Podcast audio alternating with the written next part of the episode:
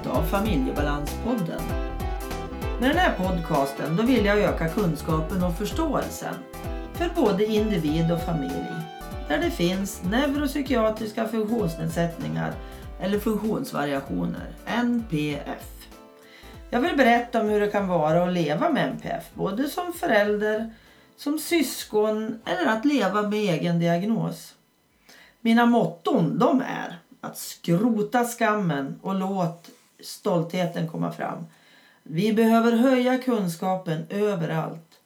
Och jag vill visa att det finns ett hopp, en glädje och en framtid. Och samtalen kommer jag att ha med eh, mina barn Marcus och Martina, deras pappa Anders och en massa andra människor som har stora kunskaper och insikter i ämnet NPF. Och ämnen som jag kommer att ta upp det är ju sånt som vi har stött på under barnas uppväxt och hur det är hos oss idag när vi har vuxna barn. Och så blir det ju en massa annat intressant också. Ann-Katrin Aureliusson heter jag som driver den här podden och jag är alltså mamma till två barn som har diagnoser inom MPF. Jag arbetar med kognitiv MPF-coaching. Jag föreläser om tvångssyndrom, ADHD, Tourettes syndrom Aspergers syndrom och så om annat då som finns i vårt vardagsliv. Ni är hjärtligt välkomna att ta kontakt med mig för att få coaching, boka en föreläsning eller om du vill delta i någon samtalsgrupp.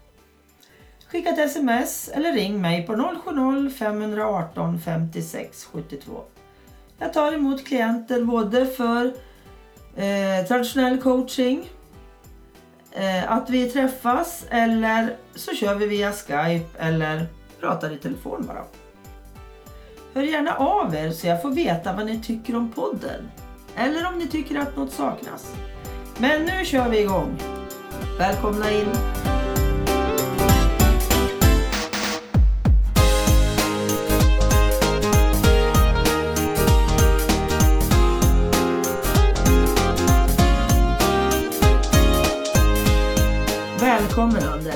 Tackar. Idag är det du och jag som ska prata igen. Mm. Och då kan väl du först presentera dig lite grann för de som lyssnar för första gången idag. Mm.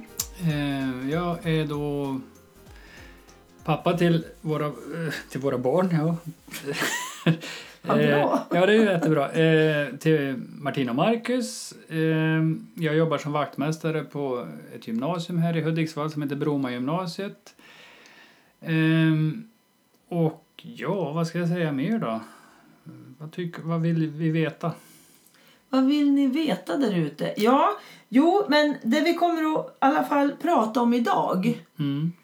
om du inte vill presentera det något längre, Ja, det blir bra så. ja, då är ju vilken hjälp vi har fått, vad som fanns, vad vi ville ha. Ja. Och lite sånt ska vi prata runt. Och eh, det som har varit en frustration tyckte både vi för 20 år sedan när vi var på väg in i utredning med Marcus då först och sådär. Det är ju den här frustrationen över att inte veta var man ska börja leta och inte förstå vad som finns. Vad finns det för hjälp för oss? Mm. Eh, för det är ju, upplevde jag i alla fall, det var ju eh, svårt att ta till sig bara det här att det blev en ADHD-diagnos. Bara det måste man ju landa i. Samtidigt som det också var en lättnad i och med att man fick ju lite kvitto på att eh, det var inte oss som föräldrar det var fel på. Nej. Men efter det här, när man har landat i det här, eh, då ska man ju börja söka hjälp eh, i, den situation som man är. Och det var ju svårt då i och med att man inte visste vart man skulle börja vända sig. Mm. Och, och det jag kommer ihåg från den tiden det var ju när vi hade när utredningen pågick till slut vart den första diagnos då som var ADHD som du sa. Det var att då trodde man nu kommer hjälpen. Mm. Nu kommer vi att få hjälp med det vi behöver. Mm. Och så var det ju inte. Nej. Det var ju då det började med all, att leta. Vad fasiken finns det då? Ja, och då... Om man tittar tillbaka, alltså det var ju 97 det där. Om man jämför idag, alltså man hade ju inte nätet på samma sätt att tillgå Nej. och söka information. Det fanns inte, ja alltså det var ju bland bekanta man fick börja luska lite om någon kände till något och Och Och- kunskapen var ju låg. ja, den var inte så utbredd som det trots allt är idag. Nej. Nej, det går ju faktiskt att hitta mycket mer tack vare att vi har internet idag. Mm. Vi hade väl ingen dator ens, tänker jag. Inte 97 nej. Nej. nej. Så då hade man ju inte alls, man visste ju inte vart man skulle börja i för ände. nej. Men det vi har, har lärt oss under åren då, det är ju för det första att aldrig ge sig. Det är bara att fortsätta att leta, fråga, söka, undra. Mm. Man får fråga på BUP. Har man eh, habiliteringen som eh, partner eller vad man ska säga där vi har fått ut, barn utredd. Marcus hörde ju till vuxenhabiliteringen sen han fick sin Asperger-diagnos som vuxen. Ja, Ja, ja, ja. det var ju vuxenhab. Ja. Och det var ju där vi skulle leta. Mm. Och det har varit inom socialtjänsten. Vi har ju letat på 14 olika ställen. Det som ändå har varit bra i vårat fall det är väl att vi, vi båda två har insett att det fanns problem. Mm. Så man har varit två om den här biten då. Ja, vi har ju inte behövt strida om det fanns ett problem eller Nej, inte. Att Nej. man har liksom strävat åt samma håll. Ja. Jo, vi har ju inte behövt tjata på varann med det i alla fall. Precis. Nej, men nu i, i dagsläget så har vi ju, så mår ju Marcus väldigt bra. Mm. Men det finns ju fortfarande saker som vi måste stötta honom med och så. Och då tänker jag på det här samtalet du ringde idag in till VUP, alltså Ja. vuxenpsykiatrin.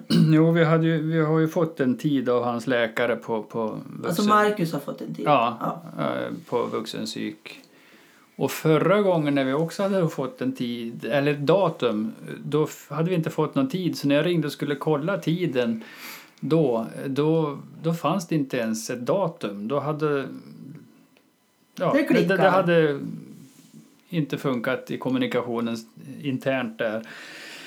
Så nu hade vi ett datum här i juli som vi, vi ska dit och då tänkte jag att nu är jag ute en månad i, i förväg då för att verkligen kolla vilken tid den dagen och ehm, då var, var det ny personal som jag pratade med och ehm, jag sa vem det rörde sig om så jag sa Marcus personnummer och då undrade hon varför han inte ringer själv.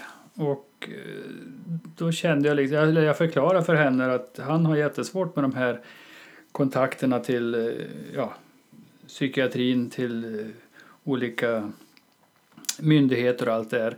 Och samtidigt så vart jag också lite förvånad att en person inom psykiatrin ställer en sån fråga för de tycker man ju borde ha kunskap om vilka patienter de har och vilka svårigheter som det kan vara för dem. Mm. Så att eh, ja, jag varit lite fundersam på det. Men den här gången verkar det funka så vi har både datum och klockslag. Mm. Så det är bra. Ja, men jag tänker också det här med som vi faktiskt har blivit har haft lite problem med. Det är ju också det här inom vuxenpsykiatrin. Eller när ens barn blir vuxet. Mm. Då vill inte de instanserna man ska in till att vi är med Nej. som föräldrar. Nej. För då är han ju stor. Han Ja. har ju fyllt 18 år. Precis. Han är vuxen. Ja. Han ska tala för sig själv. Han ska gå dit själv.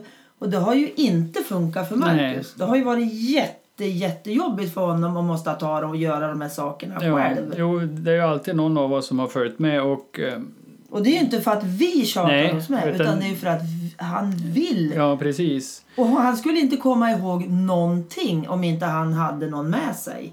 Nej, utav samtalet menar Ja. du som de har Nej, precis. Och eh, det som ändå som jag har sett under de gångna, s- gångna åren som jag har följt med han eh, så kan jag bara sitta med som ett stöd mer och mer. Utan han, han för sin egen talan men han, han vill ändå att jag, jag finns med i rummet. Ja. Och det, det, så, så han vill ju så långt det är, möj, är möjligt föra sin egen talan. Mm. Så att, eh, men till en början var det ju tvärtom att då var det vi som pratade för hans räkning. Eh, men det var ju ett eh, motstånd eh, från, Mm. från institutionerna eller institutionen. Där, Inte alla kan man säga, men Nej. ganska många ställen ser en som att man inte vill släppa taget. Ja. Istället för att man är där för att vara det här stödet och handen i ryggen. Mm. För att de ska klara av att gå dit överhuvudtaget. ja, precis. Och sen så har vi, har vi det som är jättebra nu då, nu för tiden, det är ju det här som kallas för SIP. Mm. Samordnad individuell plan. Och det är något som finns inskrivet i lagen. Eh, HSL, hälso och sjukvårdslagen och SOL, eh, socialtjänstlagen. Mm. Att eh, det ska upprättas en individuell plan. En samordnad individuell plan alltså. Om man har kontakter inom både socialtjänst och hälso och sjukvård. Men det säger ju då inget om att skolan kan också vara med i den här SIPen. Nej. Eh, och jag har läst nu på eh, SKLs hemsida, alltså Sveriges kommuner och landstings hemsida. Att där står det på den sidan som heter Uppdrag psykisk hälsa. Att eh, det finns ingenting som säger att skolan inte kan vara med. Utan de får, ska gärna delta fast det inte nämns i lagstiftningen att kommunen, alltså skolan, ska ingå. Mm. Så det allra bästa är ju om alla parter kan vara med i den här SIPen, då, samordnad individuell plan. Och det finns jättemycket bra att läsa. Både då på SKLs hemsida, på Socialstyrelsens hemsida och på den här sidan då, Uppdrag psykisk hälsa, så finns det en hel del skrivet. Och eh, både information då och informationsfilmer med eh, föreläsningar. Där man berättar väldigt ingående vad den här SIPen står för och vad det betyder. Och jag tyckte det var mycket informativt och bra där. Vi har inte haft någon SIP runt Marcus Nej. någon gång. Jag tror inte det var så utbrett. Fanns det då till, rent av när, Nej. när, han var i skolvärlden? Jag tror inte det. 2000, vad stod det? 2010 tror jag Ja. den kom. Mm. Men vi hade ju då det som man kallade EVK och det var ju inom skolan, elevvårdskonferens. Ja. Det hade vi ett antal gånger runt Marcus Mm. och även Martina. Men eh, det var ju inte så här brett. Nej, då var det bara inom skolans Mm. eh, sfär. Precis. Men man måste ju ändå på något vis ha någon som hjälper en och samordnar och hitta alla de här olika eh, hjälpgrejerna som finns. För det är jättesvårt tycker jag till att börja med att börja leta. Ja, men det är ju lite som jag sa tidigare. Det, det tar ju tid att bara smälta den här informationen att ens barn har fått en diagnos och sen ska man då börja grotta i alla de här eh, myndigheterna och, och ja, det kan ju vara Försäkringskassan, försäkringsbolag. eh, Ja, det är Ja, jättemycket som man ska börja s- söka stöd och hjälp ifrån. Och eh, det som man har hört när man har pratat med folk där de, där de eftersöker, eller det, det som skulle vara bra, det är ju just det här att någon person som man kan vända sig till och ge som ett uppdrag att söka rätt på alla de här kontakterna så man får ett färdigt paket Mm. eh, hem till sig som förälder då, så att man eh, det, det hör man många Mm. för, för de många kroknar liksom i alla kontakter man ska ta. Ja, plus att man måste göra allt på dagtid. Så man ska ju göra det när man jobbar samtidigt. Liksom. Ja, så att eh, Och en, en, som en familjekoordinator eller familjeguide eller vad ska säga. ja, Och sådana uppdrag får ju jag från föräldrar ibland när de inte vet vart de ska vända sig. mm, Och då hjälper jag till med de här uh, olika, Mm. att jag söker för att de ska slippa sitta och slita sitt hår och ringa 20 samtal. mm, Då kan jag ta de där 20 samtalen istället liksom. ja precis. Eh, och så har vi ju vi har ju inte låtit Marcus vara med på så himla många möten som vi har haft med skolan och Nej, inom socialtjänsten och för kontaktperson och lite allt möjligt. Vi har tagit de, de största delarna av de mötena och sen har han fått komma in på slutet Mm. när det inte har varit så jobbigt kanske. Nej, Och inte så långa möten. Nej. För han har ju aldrig klarat de här som är längre än 10 minuter. nej, vi har ju pratat med han inför de mötena vi ska gå på så han Ja. vet vad det har vi rört sig om och eh, han har fått eh, att, att vi har tagit med frågor och, och funderingar från hans sida till de här mötena. Och sen då som du säger att de sista eh, senare mötena som blev så, så, så var han ju med. För då, då hade vi tagit alla de här långa diskussionerna Mm. som han då inte skulle ha orkat med. Och det gäller ju det under hans skoltid. Ja, Alla möten. För vi hade ju ohyggligt mycket Ja. möten. En gång i månaden träffade ju vi Ja. skolan. Hela vägen, alltså hans skolgång. För, och jag tycker inte att de ska behöva vara med, barna på alla möten. För det tröttar bara ut dem alltså. ja, det är ju en enorm påfrestning kan man ju, det, kan Ja, det är ju tänka, kan man jobbigt. tänka sig. Det är ju jobbigt för en annan. Ja men precis, för oss som vuxna är det ju jobbigt att sitta i alla de här ganska påfrestande mötena Mm. ibland. För ibland känner man ju sig som man är... Vi har inte barnet i centrum utan vi sliter den där ungen fram och tillbaka. Mm. Så upplevde jag det många Mm. gånger. Att vi var inte i, i, i fas med varandra om vi hade möten med. Nej. Utan det blev en, en konflikt istället. Ja, i, i vissa fall så blev det. Och det är ju en fruktansvärt jobbig situation tyckte jag det var. Ja, Att vi inte kunde ena oss om att nu gör vi det här på bästa sätt för barnet. Mm. Att alltid barnet i centrum och det är det vi jobbar för allihopa. Men att det kan bli den där... Eh, att man är oense om vad som behövs hit eller dit och sådär. Och det måste ju skötas på ett vuxet sätt tycker jag. mm, mm. Barnen ska aldrig någonsin behöva känna att de sitter emellan. Och det som är bra idag tycker jag det är att eh, man börjar ta tillvara på de anhörigas kunskap om sina barn och, den kompetensen som anhöriga har. Mm. Föräldrarna då va? Eller andra vårdnadshavare då runt barnen. Ja, För att jag läste någonstans att eh, om man, eh, det var någon som skrev så här att om man tar tillvara föräldrarnas kunskap om barnen då är hälften vunnet. Då har man redan kommit halva vägen. Och det stämmer väldigt bra tycker jag. mm. det ligger mycket i det. Mm. Sen har vi en annan sån där sak som har varit lite krånglig tycker jag. Det är när man kommer någonstans eh, och önskar hjälp.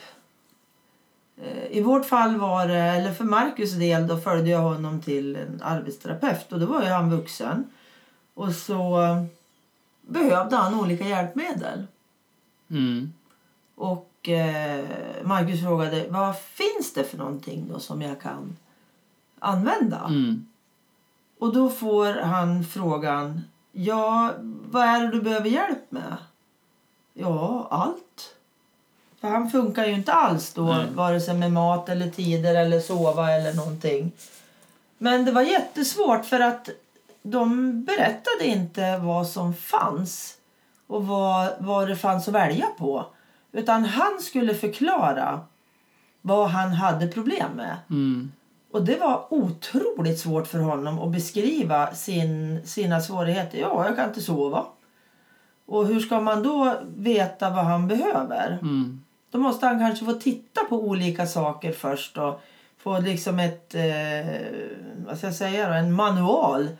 Eller visa saker, att det här finns och det finns det här. Och, för det hjälper inte att säga bolltäcke eller fibertäcke för det fattar man ju inte ens vad det är om man inte har sett det.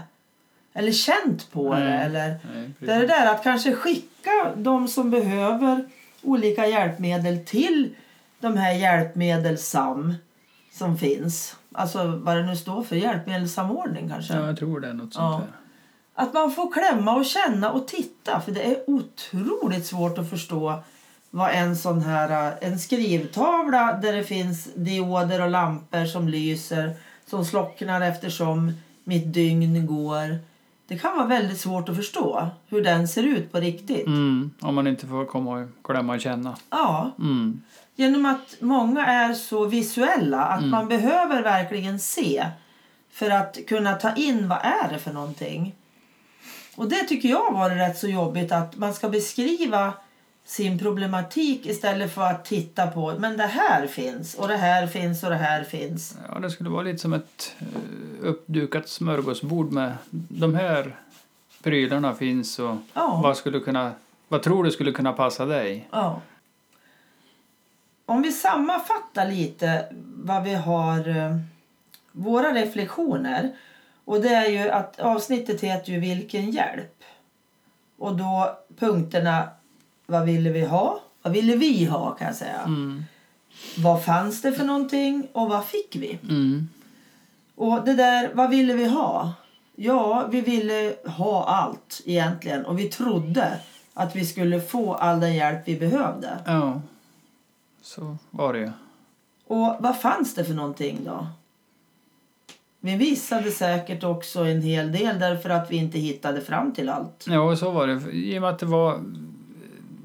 Dels var det svårare att söka mot för vad det är då och sen så... Man pratar inte om det på samma sätt som, som man gör idag. Nej, det gjorde man inte. Absolut inte. Vi trodde vi var ensamma Ja. i hela världen. Ja, och tyvärr så är det en del som tror det fortfarande. Ja. Fast det, är, det pratas mycket om psykisk ohälsa och de här diagnoserna som, som, som f- finns. Och, och något som, som har tagits upp i tidigare av poddarna här det är ju det här med anhörigstöd som Mm. kommuner erbjuder, ska erbjuda. Ska erbjuda, Eh, det tycker jag är jätteviktigt att eh, man träffar folk som är i liknande situationer och att man bara får prata av sig. Mm. Det, det, Och att det till slut kanske når ut till flera män också Mm. och pappor. ja, För att eh, det är ju för lite papper som hör av sig. Ja. Alltså det betyder inte för lite. Så är ju kanske dumt att säga. Men det är betydligt färre Ja. pappor ja, än vad det är mammor. det är det. Och även då på den enkäten som eh, NS fanns. NS NSBH ja. Ja, det var bara 5% av inkomna svar som var eh, inskickade av pappor. Mm.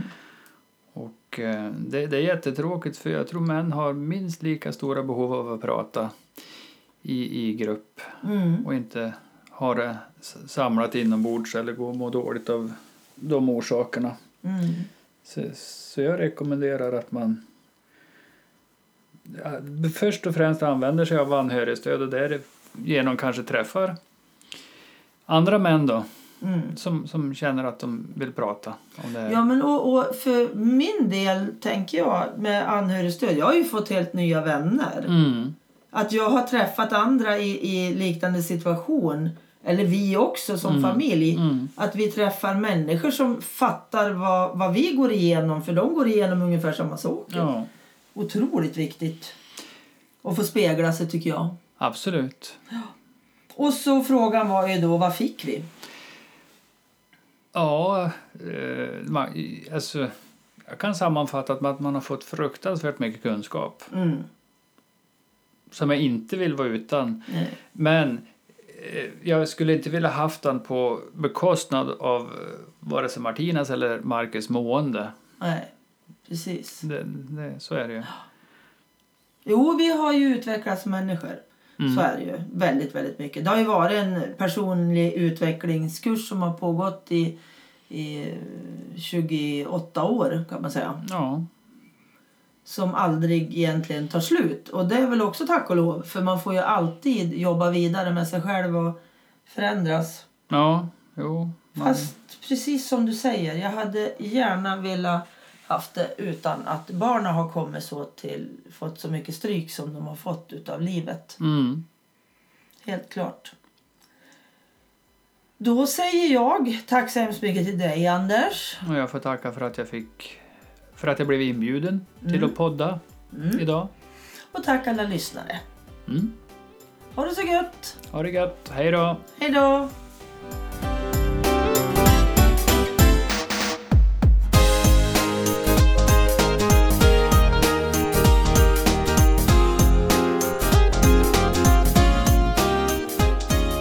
Till dig som lyssnat. Tack till Pelle Zetterberg för musiken.